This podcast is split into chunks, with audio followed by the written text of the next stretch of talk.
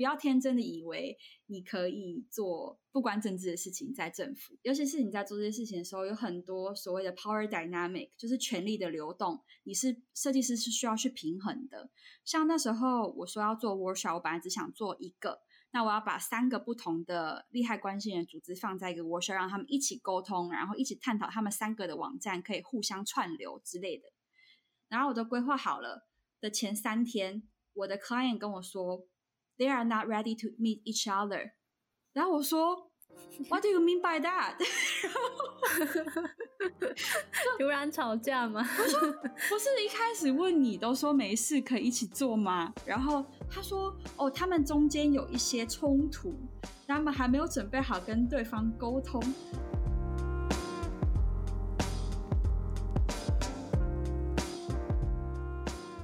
嗨，欢迎来到 B N D Lab。我是主持人 Kathleen。那我在 IG 上面遇到这位非常热情可爱的设计师，除了专业的设计知识分享外，活泼的他也喜欢找各式创作者、粉丝来场 Coffee Chat。除了对于国外生活的想象，我们也很好奇，除了新创大公司的另一个选项——设计顾问公司的工作形态。因此，今天就邀请到这位创作者波子曼曼，一名服务设计师、行销出身。有丰富的数位政府工作经验，现在则在北美设计顾问公司任职。那他在 IG 上面透过疗愈的插图分享 U 叉的知识，以及自己工作上面的经验。所以今天呢，就非常荣幸的邀请到他来节目上面聊聊天。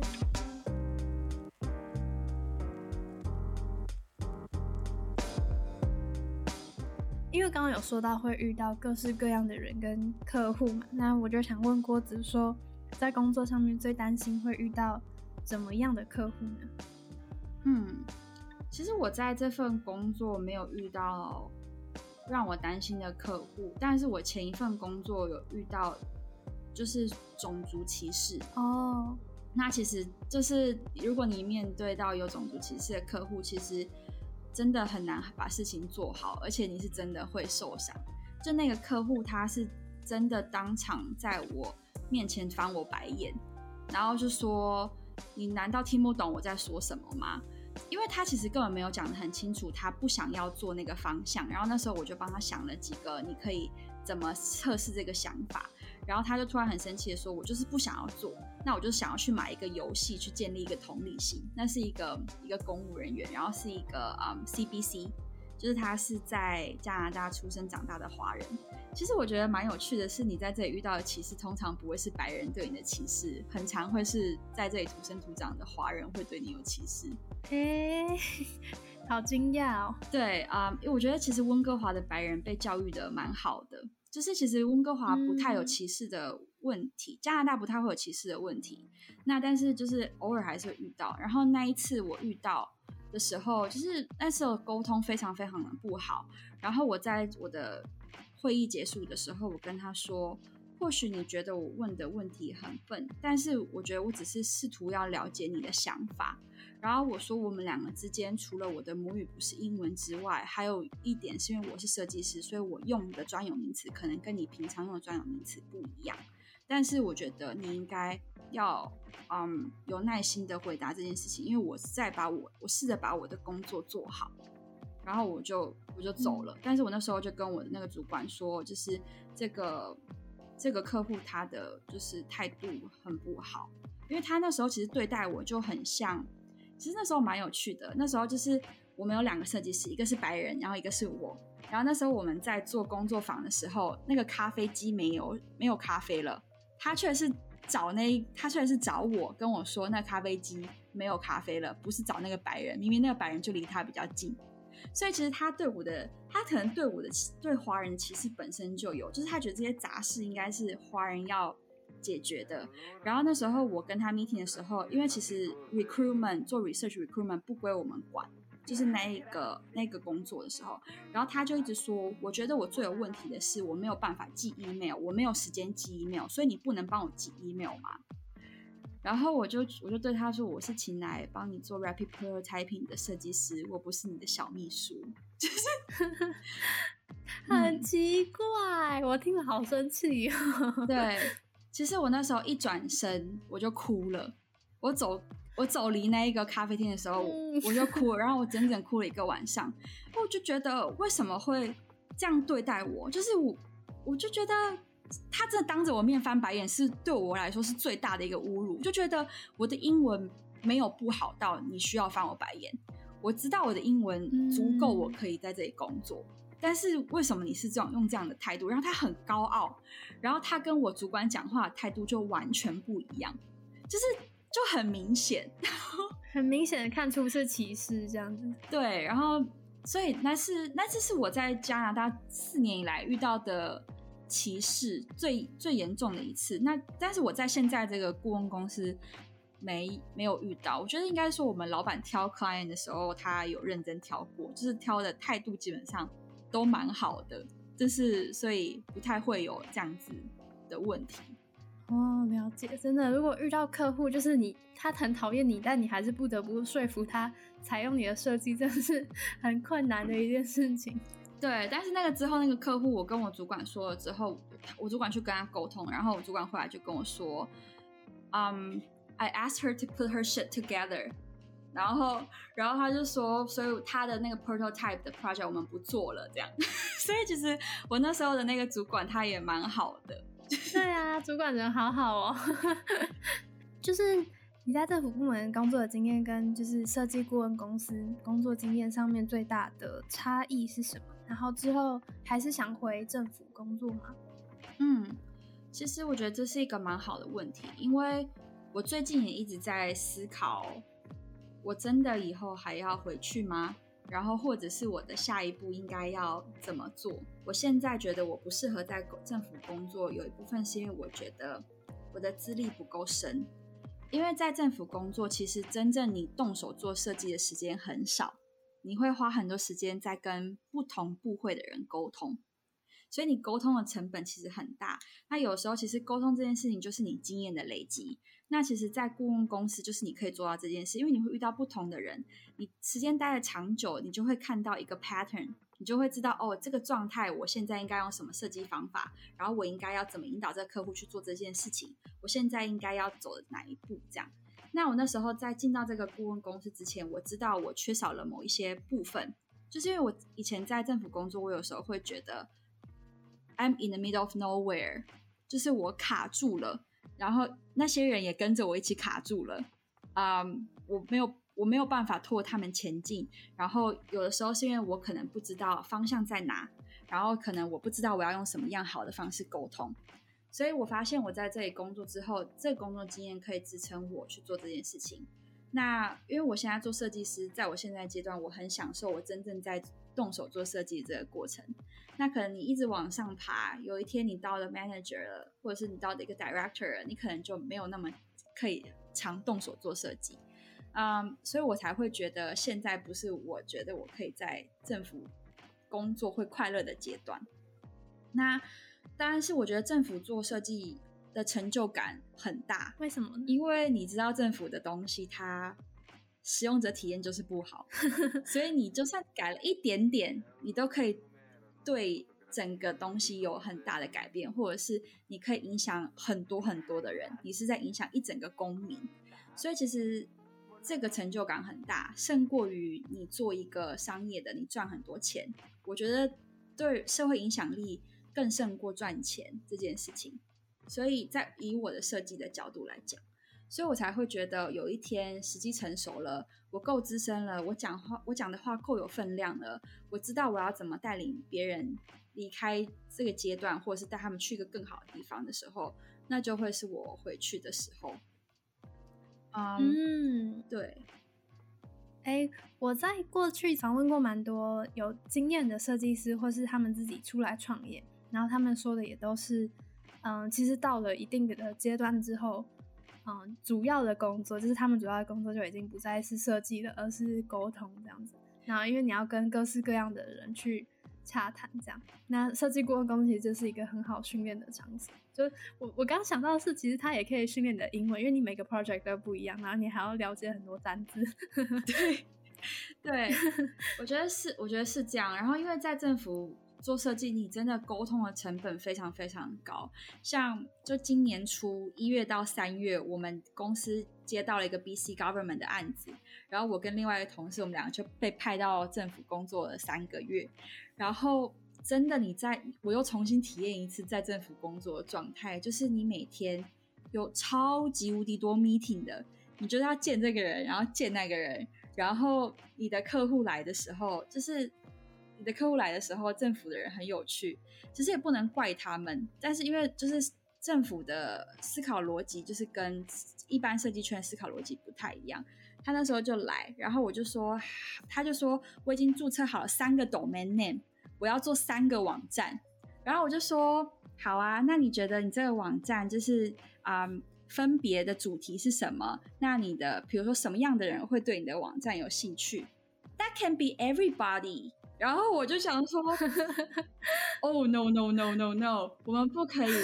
We cannot design for everyone because that means we design for no one。But 你在政府的时候，大家会觉得你必须，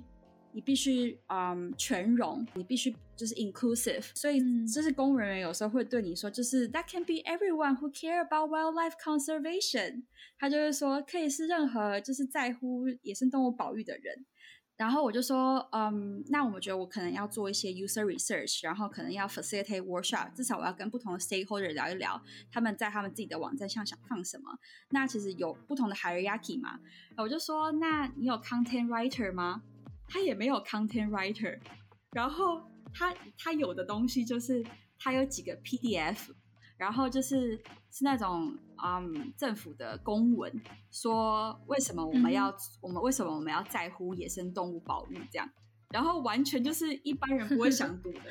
然后我就想说，哦，嗯。只有三个月，你什么都没有，然后我们要三个月结束之后，我们要给你 MVP，他连 branding 都没有哎、然后所以就是就是你在政府工作，你就会遇到这些很可爱的人，但他最后的成果啊、他就说哦，我好感谢，会让你很有成就感。对，他就说我很 感谢你做这么多。他说我从来没想过，原来做一个网站要花这么多时间。然后我们既然以为我们可以在三个月做好三个，他就说我从来不知道这么复杂。然后谢谢你把设计用的很清楚，然后谢谢你跟这么多不同利害关系人沟通，让这个成果是大家满意的。所以我觉得其实你在政府你会看到。他，你可以看到他们成长的很快速，所以是很有成就感。但在过程中，嗯就是你压力很大。然后我记得那时候是因为你要去，就是跟你的客户说，哎、我们在做这件事情的时候需要什么，就是你某种程度上也要教育自己的客户，这样，所以这样子很很考验设计师的沟通能力。对，其实，在政府做设计，你不是真正的做设计。其实，我觉得你在政府做设计，很像你在教育，或者是你在引导一些人，他去用不同的思考逻辑去思考他一直以来在做的事情。所以，你必须在，比如说，我现在要做一个 workshop，我就要告诉你说，为什么我做这个 workshop 有用。那我现在需要你帮忙我去找什么样的人，然后为什么我们要这样做？那我做完 workshop 之后，我要写个 report 给他，然后我要再告诉他我下一个工作是这个，那这个 workshop 的成果怎么跟这个工作连接在一起？所以就是你要在你做的时候，你边做要边讲，有时候你要停下手中的事情，好好跟他讲。所以就是你要一直不断的沟通，然后但是你又要把你的事情做好，就是是其实很考验设计师，啊呀的一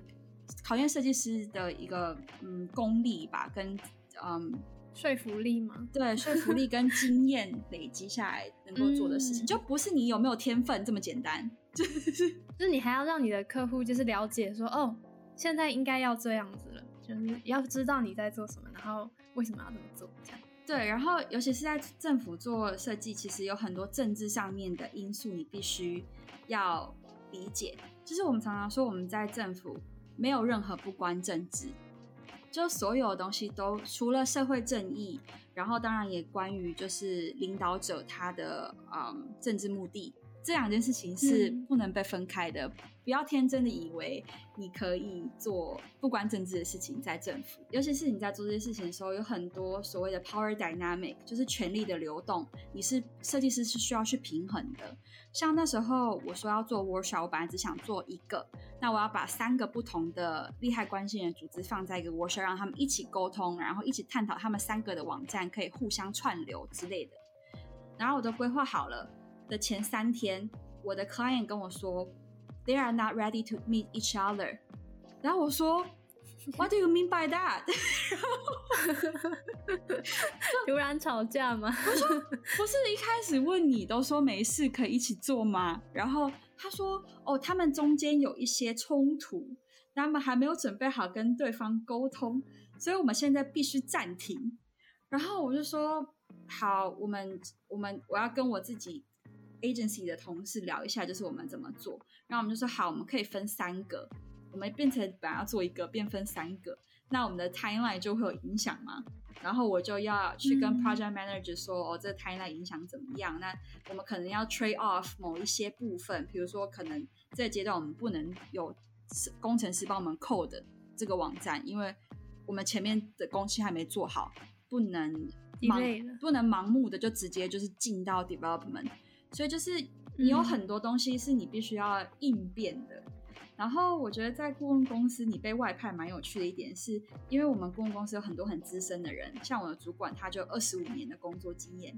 所以他真的是兵来将挡，水来土掩的那种个性。我就说，我说哦，我们现在有个问题，就是啊，客户说不能一起做，然后他就说 OK，那我们现在可以干嘛干嘛干嘛。就他会很明确的告诉你说你能做什么，但他也不会帮你 communicate 哦，他就会说我觉得你可以这样做，然后我就写 email，然后我他会让我自己去跟客户沟通，所以我觉得是在这里蛮有趣的，就是我觉得我政府的练习跟我的 agency 的练习，其实他们两个到最后应该会融合在一起，应该效果会蛮好的吧？嗯，听得出来，就是其实因为在顾问公司的。工作形态变得很 flexible，就是变得很弹性，然后反而是公部门这边就是常常会有一些嗯突如其来的争执，或是政政治上面的考量，那就变成说设计师要很柔软的去应对这些问题，觉得蛮有趣的。嗯，对。好，那我们最后一个问题就是，我相信有很多非设计的朋友，就我身边也有，然后对于使用者体验啊、设计思考都非常有兴趣，因为现在台湾的教育也。慢慢导入这些嗯过程，就是嗯这些教育体系嘛，就是台大也有设计思考的工作坊和学程，然后他们就是有想要更深一步的认识这个领域，那就想问郭子说有没有什么可以给他们的建议，究竟该不该就是奋不顾身的踏入设计这个大坑？嗯，我觉得这个问题真的是必须要看他们个人内心的渴望。就是我那时候觉得我能够义无反顾的想要做设计，其实是我在我发现我在画画的时候，或者是我在做设计的时候，我的时间的流动我没有很在乎，就是是我一个很平静的状态。然后我非常非常喜欢别人给我回馈，那我也很喜欢，就是我在 interview 啊我的 participant 的时候，他给我的想法，我就会觉得哇，人类真的蛮有趣的。就每个人的思考逻辑都好不一样，然后原来他们是这样看待我的设计的，所以就是其实有这三件事让我真的很认知到我很想要做设计师，然后我一直到现在我都觉得我对这件事情很有热忱，因为已经从我决定要出国念书到现在已经六年了，我一直觉得这是我可以做很久很久一段时间的事情。所以我觉得可以看看有没有这些小征兆，就是你觉得这件事情很吸引你，然后你会不顾一切，就是我真的是不顾一切，就是想要成为一个设计师。那我觉得如果是这个情况，那当然就是为什么不？而且如果嗯你们就是还是学生的话，如果还很小，我觉得应该说你们对我来说都蛮小的。刚刚郭子问我受众的时候，就说哦，都是设计系学生吧？就说哦，所以都是小朋友嘛。对，我就觉得现在，我就我那时候见到 Catherine 的时候，我就觉得哇，他好认真哦，就大四现在就自己在这里 run 他的 podcast，然后我就觉得哇，他好理想。如果你只是大学毕业，你在思考要不要转职，我必须跟你说，你现在转职的成本是非常非常低的，所以。为何不为自己努力一次？我很常说，当我没有勇气的时候，我就会问我自己，我就会跟我自己说：如果我终将一个人面对死亡，那为什么我不能现在勇敢的活着？所以就是你没有什么好失去的啊，就是你努力看看，那就是人生的路这么长，不喜欢了再转个弯，就是也是可以啊。你不试你怎么知道你喜不喜欢？然后。嗯，我觉得其实蛮有趣的，就是因为我做 Instagram 之后，很多，嗯，我不知道称他们粉丝对不对，因为我有时候称粉丝，他们都会，我朋友们都会笑我，他说：“你以为你网红哦？” 是是是，现在是没错。然后，然后哦，好像也没有到那么那么，就是也没有网红，就是也就是真的是小小的一个社团这样。然后我就就是会有很多人会问我说，就是。我想要做 UX，我该不该？然后，呃，有一个工作机会，我该不该应征？然后我应该要从哪里开始？我是不是应该要去补习？或者是啊，就是会有很多人问我这些问题。但我觉得，其实我我最想说的就是，如果想做，你就做。然后，因为我是一个很冲动的人，就是我其实。没有想那么多，哎，我也是，对，嗯，我就觉得，哦，我也是，我就觉得，哦，我要做。然后其实我做服务设计，有的时候我有时候也是，嗯，我做服务设计再转 UI UX，其实我也是自己学的。其实你懂了一门设计领域，有些时候它会你会融会贯通嘛。那你不懂的时候，你就真的是在工作的时候或有工作机会的时候就要试，因为做 user experience design 或者是服务设计，你读书，你去补习。永远都比不上你有一个真正的机会面对你的使用者，因为人就是这么不可预测，它就是美好在不可预测。那每个案子它都有每个案子不同的状态嘛，所以我觉得如果有机会，就是 就这样会不会听起来太白痴？不会啊，不会，因为我自己也是就是想到什么就去做的人，然后。大家就会被我的行动力感到很惊讶，就是 podcast 也是，然后嗯，很多事情都是哎，我既然想要，那我就去试试看这样。然后其实刚刚郭子有讲到，在 UI UX 这个领域，就其实很多背景的人都是可以进来的，因为他其实面对的是人这个东西，然后你要想办法去更了解他，所以不是说只有设计师可以从事这样的领域，反而是。他更希望你有很多不同的背景，可能心理学、可能行销背景的人，就是进来都是很好的一件事情。这样，嗯，我觉得我觉得你说的很棒，因为其实服务设计或者是啊 UI UX，它都是就是你不同的背景，你会有不同的火花。像我觉得有时候我工作，别人会觉得我的设计很有趣，是因为我有时候思考的时候，我会用行销的角度思考。就哦，这个客户他是要多赚一点钱，那我现在应该安插哪一个他的其他的服务，可以让别人导去那里？那比如说你是一般正统出身的设计师，尤其是像我的学校叫 Emily Carr University，他就不那么在乎商业上的利益，所以这样子比较不在乎商业利益的设计师，他就不会想从另外一个商业角度去看这件事。所以我觉得其实你有很多不同的背景，你的设计会更全容。因为你会看到更多不同的可能性。好诶，这个结束的很好。那我们今天，我们今天就谢谢郭子，就为我们带来非常全面的，就是加拿大，然后还有设计顾问公司跟在公部门工作的经验解析。然后也请追踪我的 IG 啦。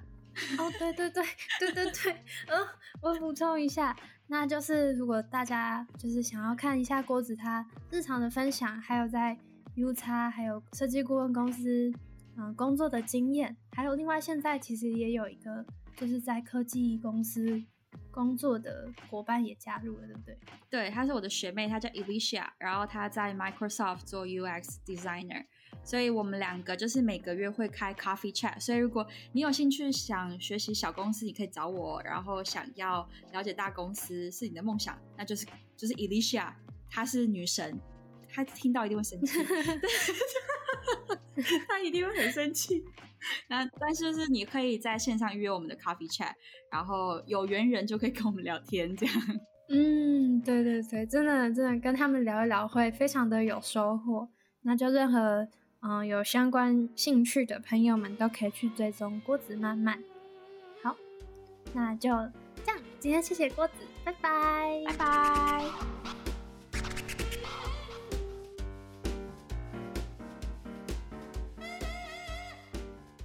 那如果你喜欢今天的节目，别忘了在 Apple Podcast 下方留言订阅，也可以到 IG 上面追踪 BND 底线 LAB 就可以找到我们。